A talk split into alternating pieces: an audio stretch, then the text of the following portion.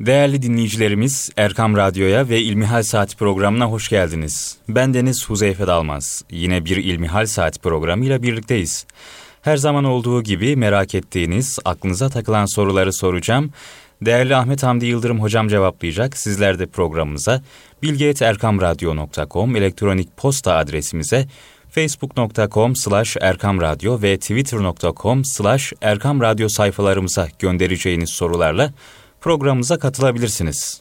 Hocam hoş geldiniz. Hoş bulduk, teşekkür ederim. Sağlığınız, saatiniz iyidir inşallah hocam. Nihayetsiz hamdü senalar olsun. Hocam Allah bu hafta da yine güncel sorular üzerinden gideceğiz. Dinleyicilerimizden gelen sorularla başlayalım inşallah hocam. Başlayalım.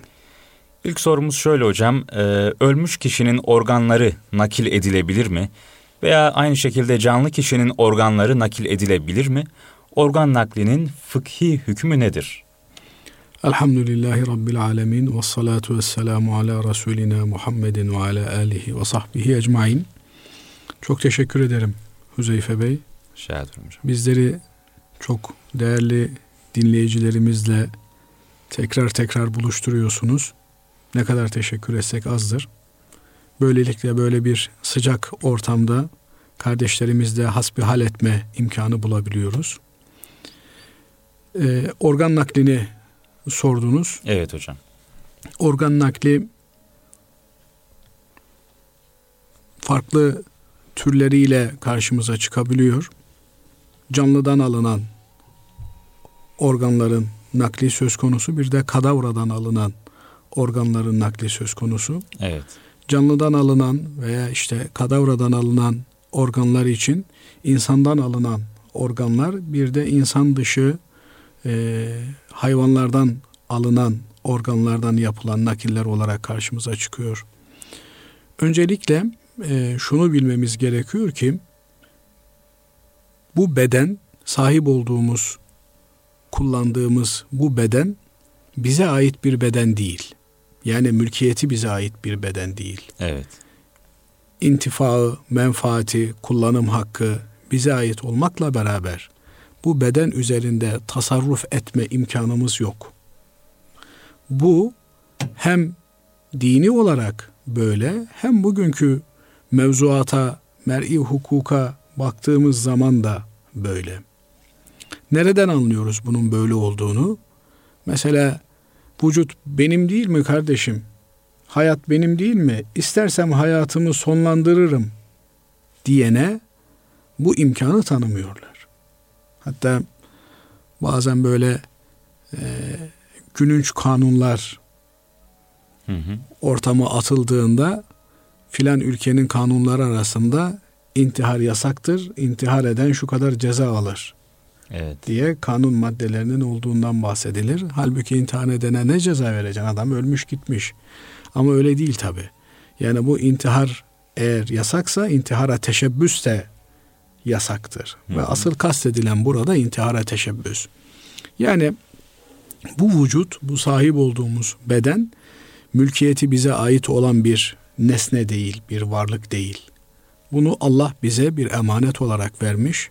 Bu emaneti en iyi şekilde koruyup kullanmamız ve en güzel bir surette muhafaza etmemiz bizden istenmiş ve buna bağlı olarak da bir takım ibadetler yüklenmiş bu bedene, bu vücudumuza. Hı hı.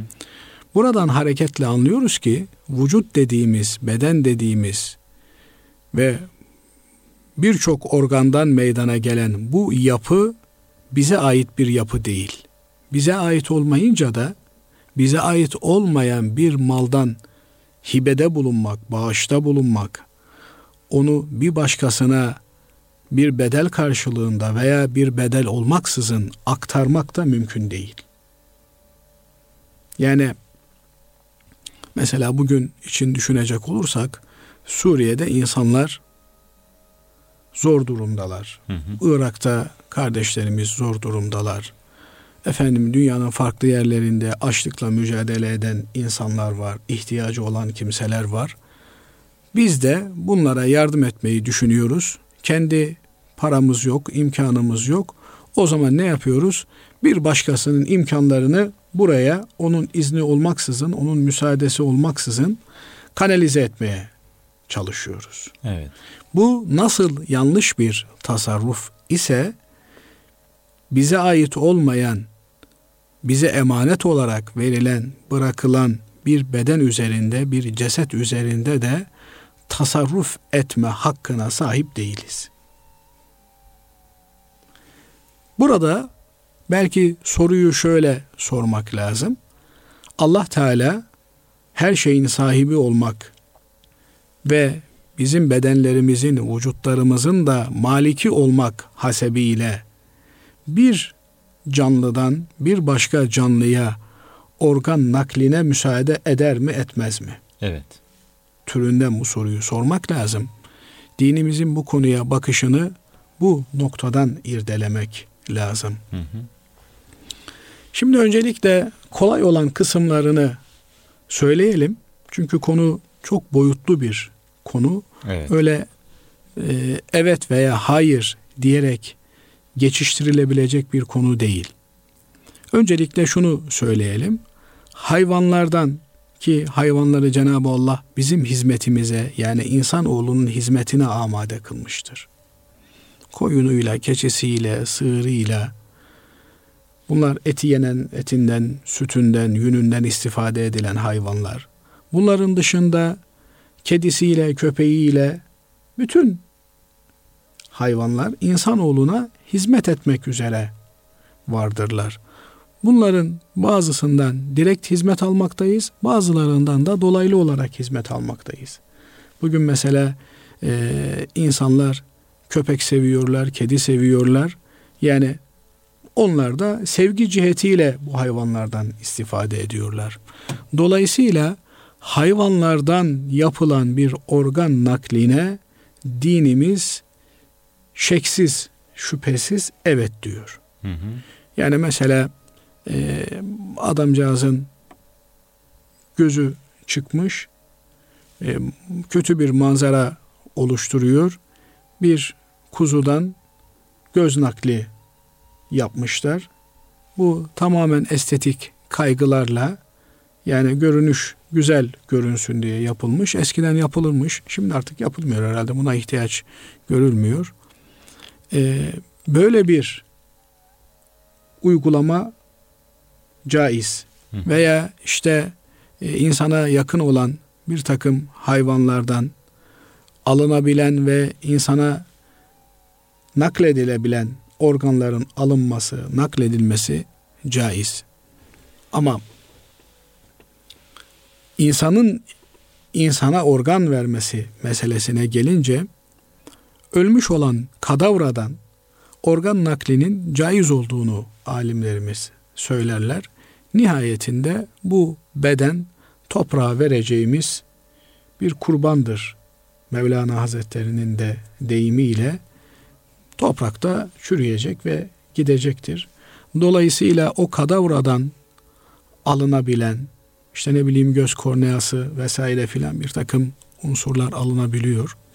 Bunları almak ve kullanmak caizdir. Ama ölmemiş olan bir insandan organ nakli yapabilmek için hı hı. burada bir takım şartlara riayet edilmesi gerekiyor. Bunların başında bu insana zarar verilmemesi ilkesi geliyor. Evet. Mesela kan da insanın bir parçasıdır. Kan nakli yapılabilir mi? Yapılabilir. Niye yapılabilir? Çünkü kan vermek zaten insanın sağlığı için gerekli olan bir şeydir. Dolayısıyla hem kan vermek suretiyle sağlıklı olmayı hem de bir başkasının sağlığına katkı yapmayı hedefleyerek kan verebiliriz. Vermemiz teşvik edilir. Hatta ve hatta bu hususta kampanyalar, seferberlikler ilan evet. edilmeli ve insanlarımız kan vermeye teşvik edilmeli. Hı hı. Bu hem verici için hem de alıcı için tabiri caizse hayati önem taşıyan bir husustur.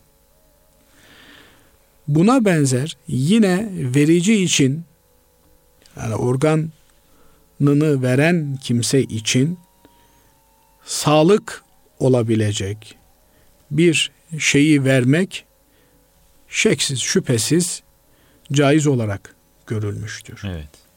Ama eğer vericinin hayati bir riske girmesi söz konusu ise hı hı.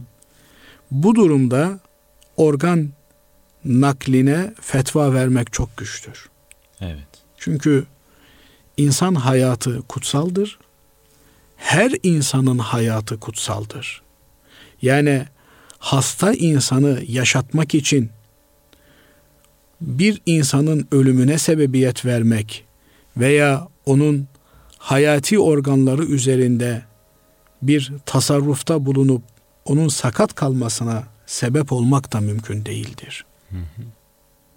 Hocam ben askerdeyken e, kan vermeye gitmiştik topluca arkadaşlarla. E, herkesten kan aldı doktor. Bana gelince tansiyonum düşük çıktı. E, tehlikenin bulunduğunu söyledi. Yani kan alırsa eğer bende bir tehlike yaratabilir diye e, kan alma işlemini iptal etti benden. Doğru olan bu.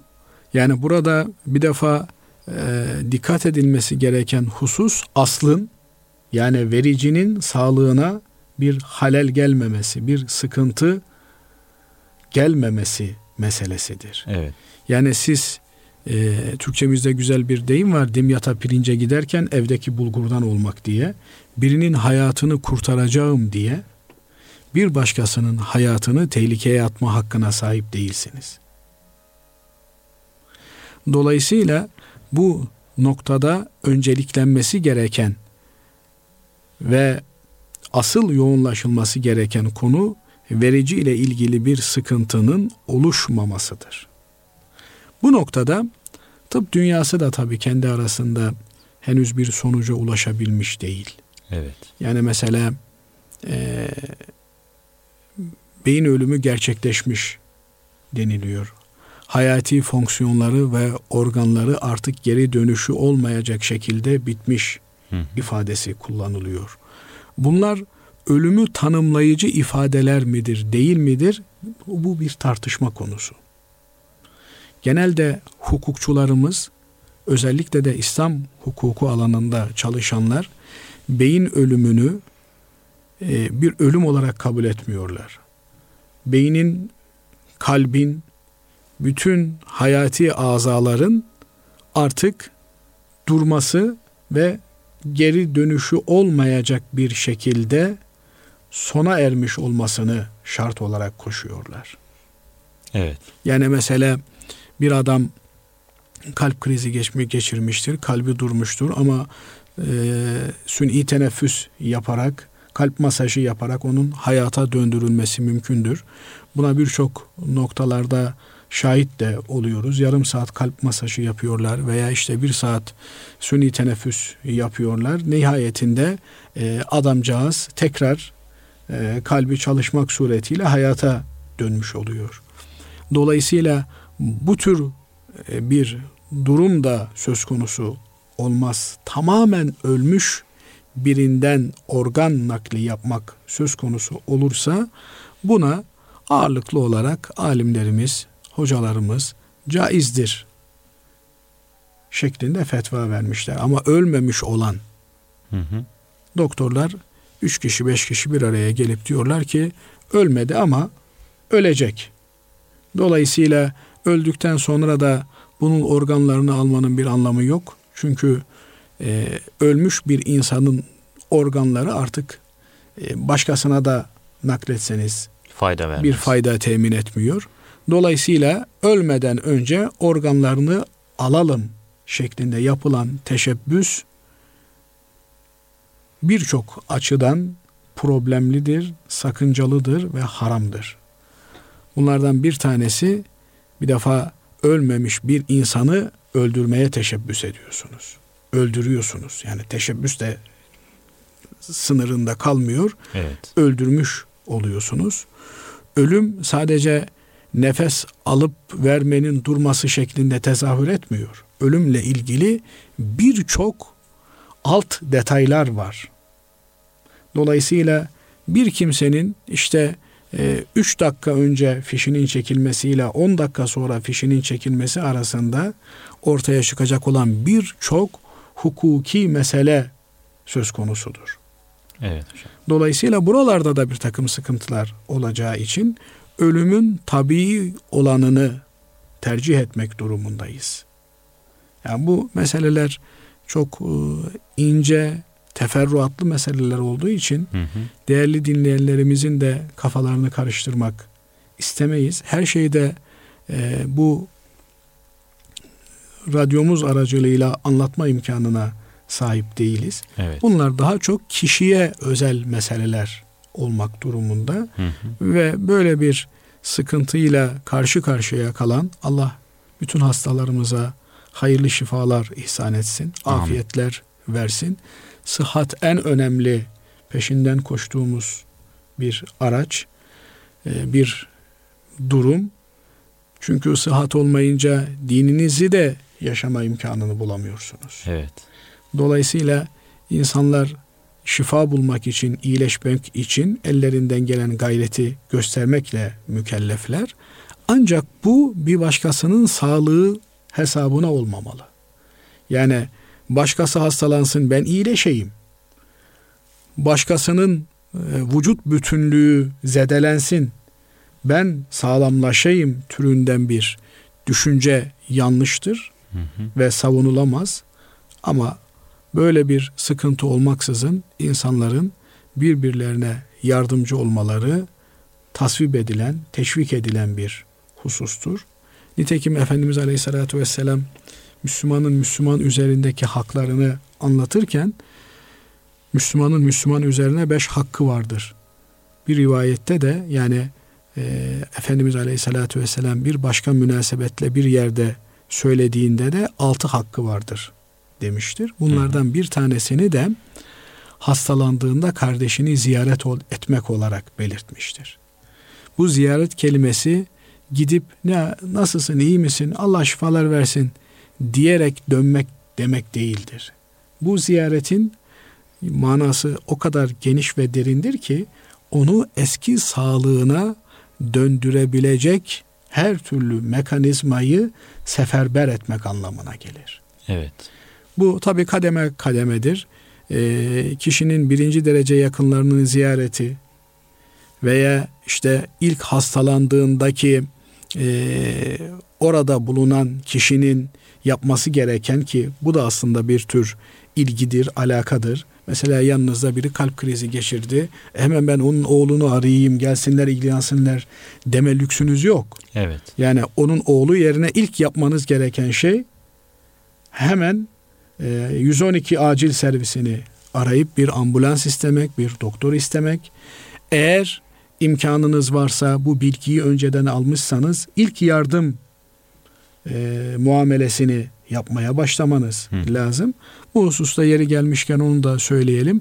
Aslında herkesin, her Müslümanın ilk yardım bilgisini alması gerekiyor. Evet, eğitimleri veriliyor hocam. Bu eğitimlere katılmak gerekiyor. Bunların yaygınlaştırılması gerekiyor.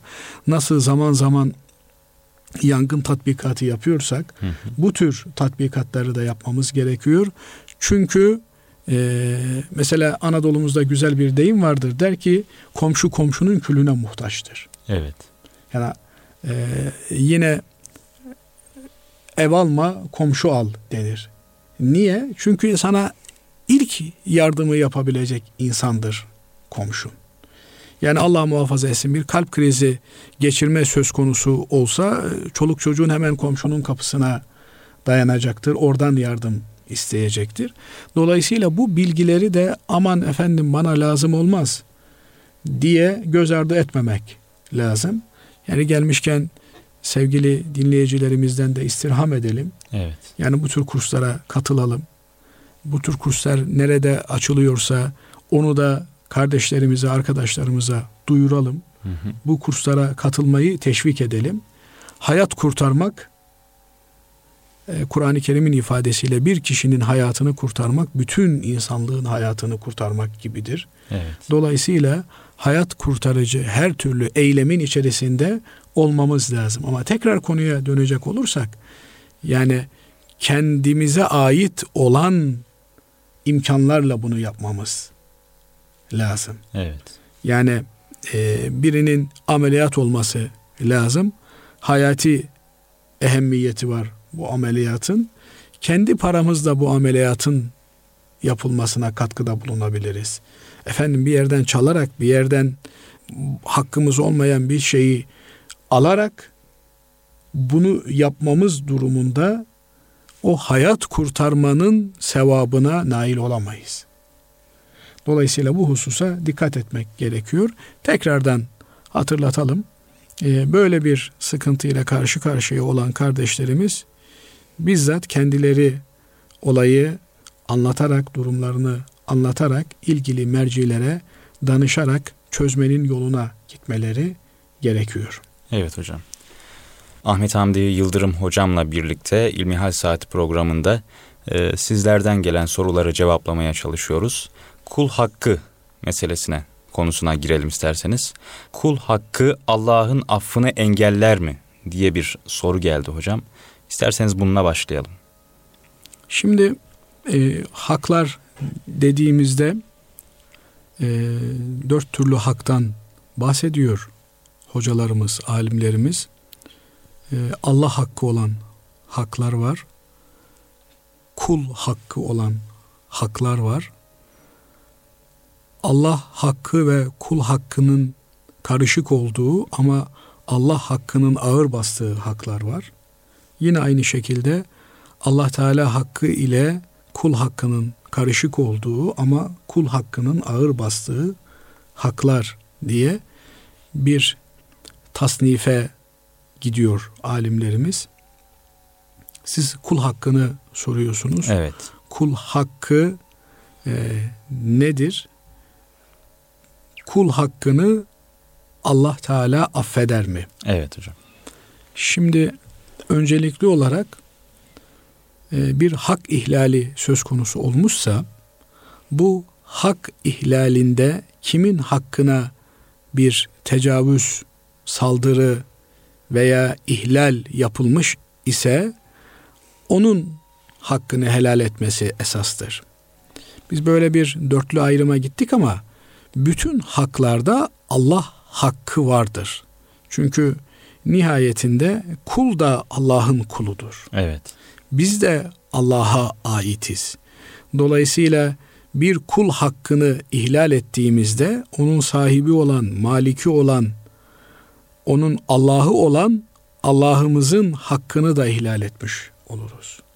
Mesela gıybet bir başkasının arkasından konuşmak bir kul hakkı ihlali midir? Evet bir evet. kul hakkı ihlalidir. Ama aynı zamanda Allah Teala'nın yasağının çiğnenmesidir. Çünkü Cenab-ı Allah gıybet etmemizi yasaklıyor. Binaenaleyh ben işte Ahmet'in arkasından konuştum.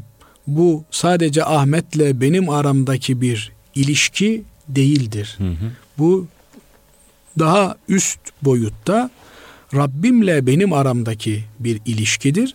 Çünkü kul hakkına saygılı olmayı Allah'ım benden istemektedir. Binaenaleyh kul hakkı çiğneyen bir kimse hem Allah'ın hakkını ihlal etmiş hem kul hakkını çiğnemiş olur. Evet. Dolayısıyla bütün bu e, ihlallerde ilk yapılması gereken şey tevbe etmektir. Yani ya Rabbi ben böyle bir günah işledim, ben böyle bir hata yaptım, sana yöneliyorum, tövbe ediyorum, bir daha yapmamaya söz veriyorum diye Allah'a yönelmemiz, dönmemiz ve ondan tövbemizi kabul etmemesini istememiz gerekiyor. Bu öncelikli olan mesele. İkinci olarak da burada bir kul hakkı söz konusu olduğu için bu kul hakkı onun manevi bir hakkını ihlal etme şeklinde olabileceği gibi maddi hakkını ihlal etme şeklinde de olabilir. Mesela gıybet etmek demek veya işte hakaret etmek, saymak, sövmek demek Allah muhafaza etsin. Bunlar manevi hakkının ihlali anlamına gelir ki bu durumlarda o kardeşimizle, kişiyle yüzleşmemiz ben seninle ilgili şöyle şöyle bir beyanda bulundum. Bundan dolayı çok pişmanım, üzgünüm. Lütfen bana hakkını helal et dememiz lazım gelir.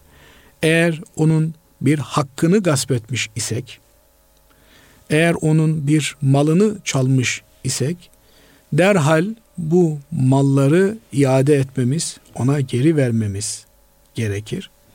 Eğer bulma imkanımız yoksa, işte çok genel geçer bir yerde bir daha karşılaşmamız mümkün olmayan birine karşı böyle bir e, suç işlemiş isek o zaman kitaplarımız der ki herkesin istifade edeceği kamu menfaatine bu mal harcanır. İşte diyelim ki birinden haksız yere 100 lira bir kazanç elde ettiniz. Kim olduğunu bilmiyorsunuz. Varislerini bilmiyorsunuz. Geri verme imkanınız yok. O zaman bir hastaneye bunu bağış yapabilirsiniz. İşte efendim bir köprü yapımına, bir okul inşaatına bunu bağışlayabilirsiniz. Eğer Müslüman bir kimseden almışsanız bir cami inşasına bunu bağışlayabilirsiniz. Ama bütün bunlar eğer o muhataba ulaşma imkanınız yoksa söz konusu. Evet. Bu durumda da ümit ve niyaz ederiz ki Cenab-ı Allah o hakkını ihlal ettiğimiz kardeşimizi bizim adımıza memnun eder. Çünkü biliyorsunuz bu dünya bir imtihan sahnesi. Evet hocam. Yani hepimiz ahirette hesap vereceğiz.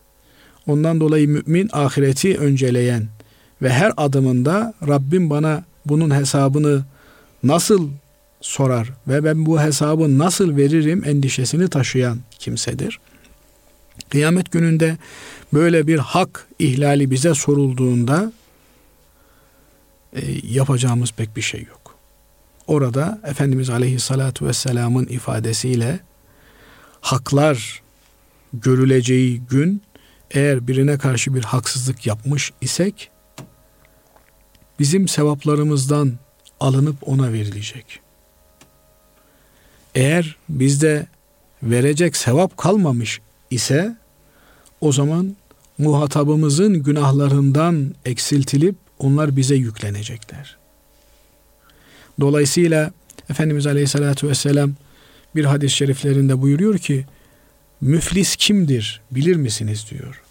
Ashab-ı kiram efendilerimiz de diyorlar ki ya Resulallah bizim bildiğimiz müflis çok serveti olup da sıfarı tüketen kimsedir. Elinde birkaç kuruşu bile kalmamış olan kimsedir.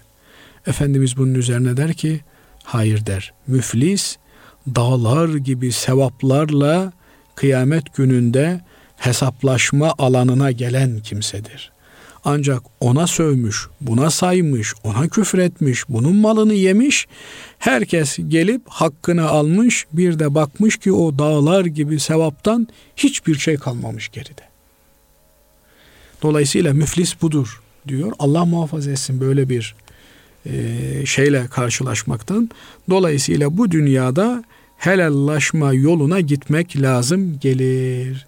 Kime ne tür bir haksızlığımız olmuş ise hı hı. bunu telafi etmenin yolunu aramalıyız. Nitekim Efendimiz Aleyhisselatü Vesselam vefatına yakın ashabına sesleniyor. Benden bir hakkı olan var mı? Benden bir alacağı olan var mı?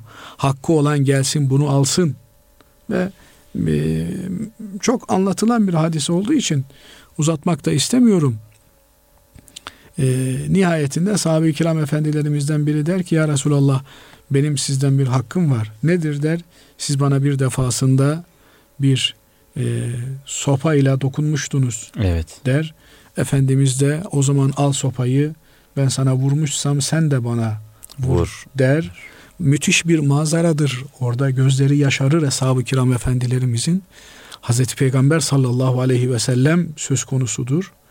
Der ki o sahabe ya Resulallah benim tenim çıplaktı der. Üzerimde bir gömlek yoktu der.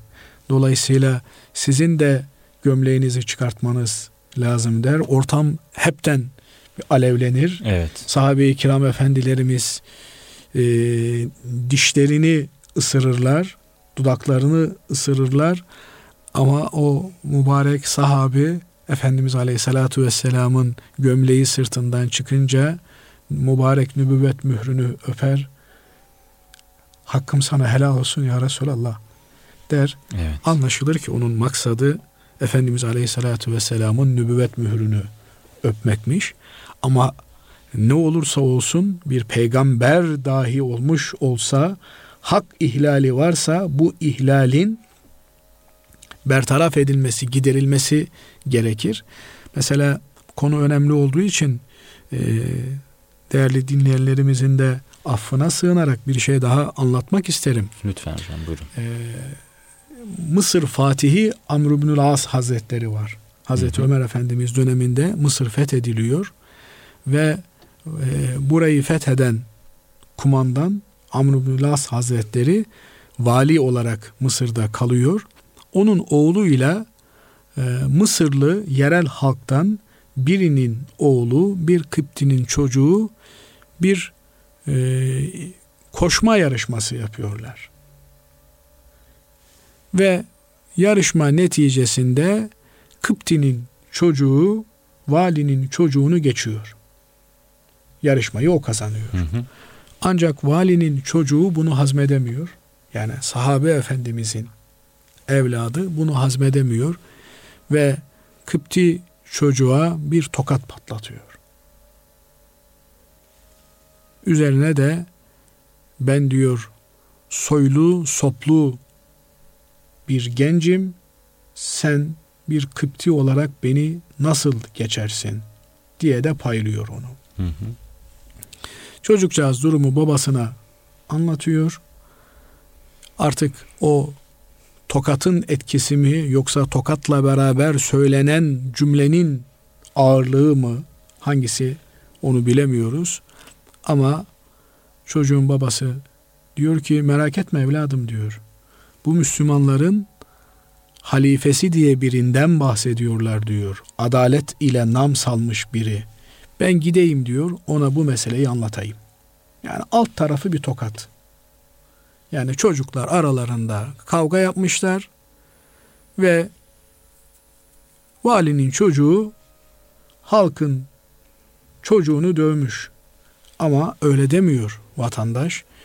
Diyor ki hak kutsaldır, hak aramak da kutsaldır ve hak aramak bir ibadettir aynı zamanda. Evet. Yani aman be sineye çekeyim yapmamak lazım bunu. Niye? E, sineye çeke çeke insanların kötü alışkanlıkları onların yanında kar kalıyor ve bir ahlak haline geliveriyor. Bu baba kalkıyor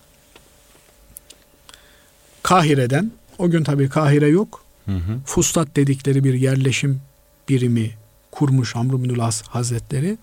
Oradan ama bugünkü Kahire'de orası da oradan kalkıyor ve günlerce belki de aylarca yürüyerek Medine-i Münevvere'ye geliyor. Halifenin huzuruna çıkıyor, olayı anlatıyor. Halife Efendimiz Hazreti Ömer bunun üzerine bu zata bir pusula yazıp veriyor. Pusulada da valiye hitaben sen oğlun ve dayak yiyen çocuk bu adamla beraber gelin yazıyor. Evet. Vali bu pusulayı alınca hemen oğlunu da alıyor. Oğlunun tokat attığı çocuğu da babasıyla beraber alıyor ve Halife Hazretlerinin huzuruna yola çıkıyorlar. Düşünebiliyor musunuz? Bakın bir yolculuk Kahire'den başlıyor Medine'ye. Evet, Medine'den hocam. tekrar Kahire'ye geliyor ve bu sefer de Kahire'den valiyi, çocuğu, davanın taraflarını alarak tekrar Medine'ye geliyorlar. Ve alt tarafı bir tokat. Hı hı. Ama kul hakkı. Yani burada şuna da muhterem dinleyicilerimizin dikkatini çekmek isterim. Halife Hazreti Ömer Efendimiz ve kumandanlarından biri Amr As Hazretleri, sahabe efendilerimizden biri, diğer tarafta da Müslüman olmayan bir Kıpti var. Ve şu muameleye bakar mısınız? Hazreti Ömer Efendimiz olayı dinledikten, anladıktan sonra Kıpti çocuğa diyor ki sana vurduğu gibi diyor sen de vur bakayım diyor. Ve ondan sonra da şu altın harflerle yazılacak cümleyi kullanıyor. Diyor ki Hazreti Ömer Efendimiz annelerin hür doğurduğu kimseleri ne zamandan beri köle görür oldunuz diyor. Evet müthiş. Metesta'bettumun nas ve kad veledethum ummahatuhum ahrara. Annelerinden hür doğan insanları ne zamandan beri köre görür oldunuz diyor. Yani bu cümle aslında o Kıpti çocuğun intikamını almaktan daha ziyade o Müslüman çocuğun ahiretini kurtarmaya yönelik bir hamle. Niye? Ya öbür tarafta burada bunun hesabını vermezsen kıyamette bunun hesabını vereceksin. Burada bir tokat attın bir tokat yersin olay kapanır. Evet. Ama öbür tarafta ne olacak? Yani orada tokat atsan da tokat yesen de bir faydası yok. Çünkü o taraf bir e, imtihan sahnesi değil. O orada artık sonuçlar veriliyor. Dolayısıyla o Kıpti çocuğun intikamı değil Hazreti Ömer Efendimizin endişesi. Onun endişesi bir sahabe çocuğunun ahireti zayi olmasın. Hı hı. Bu yüzden Efendimiz diyor ki kardeşine zalim de olsa yardım et, mazlum da olsa yardım et diyor. Bakın bunlar hep kul hakkıyla alakalı bir şey. Diyor ki sahabe-i kiram efendilerimiz ya Resulallah zalimken nasıl yardım edelim? Yani mazlum olduğunda anladık. Mazlum olan biri işte dayak yiyorsa onu kurtaralım. Onun hakkı çiğneniyorsa hakkını almasına çalışalım. Ama zalim olan birine nasıl yardım edelim diyorlar. Efendimiz Aleyhisselatü Vesselam buyuruyor ki zalim olan kardeşinize yardımınız onun elinden tutmanızdır. Evet. Ona mani olmanızdır. İnsan her zaman bir olmaz. Bazen insanlar böyle bir dünya sevgisine kapılırlar. Kafayı koymuştur bir araziyi alacağım. Ya kardeşim alacaksın ama bunu hakkıyla al. Bunu eğer gillu giş ile alırsan, aldatmaca ile alırsan bu sana helal olmaz. Kıyamet gününde bunun hesabını verirsin. Bu bir kul hakkıdır. Onun için Efendimiz Aleyhisselatü Vesselam kardeşinize mani olun diyor. Onun zulüm yapmasını engelleyin. Bir haksızlık görüyorsanız babacığım bu yaptığın haksız deyin eğer babanı seviyorsan. Abi bu yaptığın haksızlık. Bunun hesabını veremezsin deyin eğer abini seviyor isen. Evet. Ama bugün maalesef onun yerine şirin görünmeyi tercih ediyoruz. Dünyevi basit menfaatleri önceliyoruz ve aman kimse darılmasın, aman kimse gücenmesin diye hak ihlallerine göz yumduğumuz oluyor. Biz göz yumarız ama gecelerin ve gündüzlerin Rabbi olan Allah göz yummaz. Evet. Alimul gaybi ve şehade olan aşikar gizli her şeye tanık olan Allah hiçbir zulme göz yummaz. Onun için Efendimiz Aleyhisselatü Vesselam buyuruyor ki boynuzsuz koyunun boynuzlu koçtan intikamını alacağı gündür ahiret günü. Yani bu helallik meselesi sadece insanlar arasında değil, bütün canlılar, bütün yaratıklar arasında olacak. Aklıma gelmişken söyleyeyim. Kanuni Sultan Süleyman Hazretleri o işte karaların ve denizlerin sultanı. Evet. O lakapla anılıyor. Hı hı. Ama o kadar hassas bir insan ki sarayın bahçesindeki ağacı karıncalar istila etmiş. Ağaç gitmek üzere. Ama ilaç döküp o karıncaları öldürmek caiz midir, değil midir? Bir kul hakkı doğurur mu endişesi var. Evet. Onun için Şeyhülislam Ebu Suud Efendi'ye iki satırlık bir beyit yazıyor. Diyor ki karıncalar diyor ağacın etrafını sarmış ise o karıncaları öldürmekte bir sakınca var mıdır diyor. Tabi orijinal metni aklıma gelmedi. Hı hı. Ama orijinal ifadesiyle bu soruyu soruyor. Şeyhülislam Ebu Suud Efendi de aynı vezinle cevap veriyor. Diyor ki yarın hakkın divanına varınca alır Sultan Süleyman'dan hakkın karınca. Yani kıyamette alemlerin Rabbinin huzuruna çıktığımızda o divanda o mahkemede davalar görüldüğünde bir tarafta karınca bir tarafta Sultan Süleyman durduğunda o gün Sultan Süleyman'ın iktidarı yok. Evet. O gün karınca hakkını alır. Siz karınca ile nasıl helalleşeceksiniz? Hüzeyfe kardeşim. Onun için bizim Anadolu'da iki hakka çok riayet ederler. Bir, dilsiz hayvan hakkına, dilsiz özellikle derler yani hayvanın şikayet edebilecek imkanı yok. Hı hı. Yani hayvan hakkına çok riayet edilir. Evet. İkincisi tırnak içerisinde gavur hakkına çok riayet edilir. Yani Anadolu'da böyle dendiği için öyle Evet. söylüyorum. Yani Müslüman olmayan kimselerin hakkına çok riayet edilir. Niye? Onlarla helalleşme imkanı yok gibi bir şey. Onun için aman ha Müslüman olmayan birinin hakkını alırsın. Aman ha bir hayvana haksızlık edersin, zulüm edersin. Onun hakkıyla ahirete Allah'ın huzuruna çıkarsın. O gün perişan olduğun gündür. Evet. Onun için eğer bir hak yemek söz konusu ise annenin babanın hakkını ye. Hiç olmazsa sevapların yabancılara gitmesin. Hiç olmazsa yabancı bin bir yabancının günahını üstlenme. Yani alırsan da yine annenin babanın günahını alırsın. Onlara bir iyilik yapmış olursun.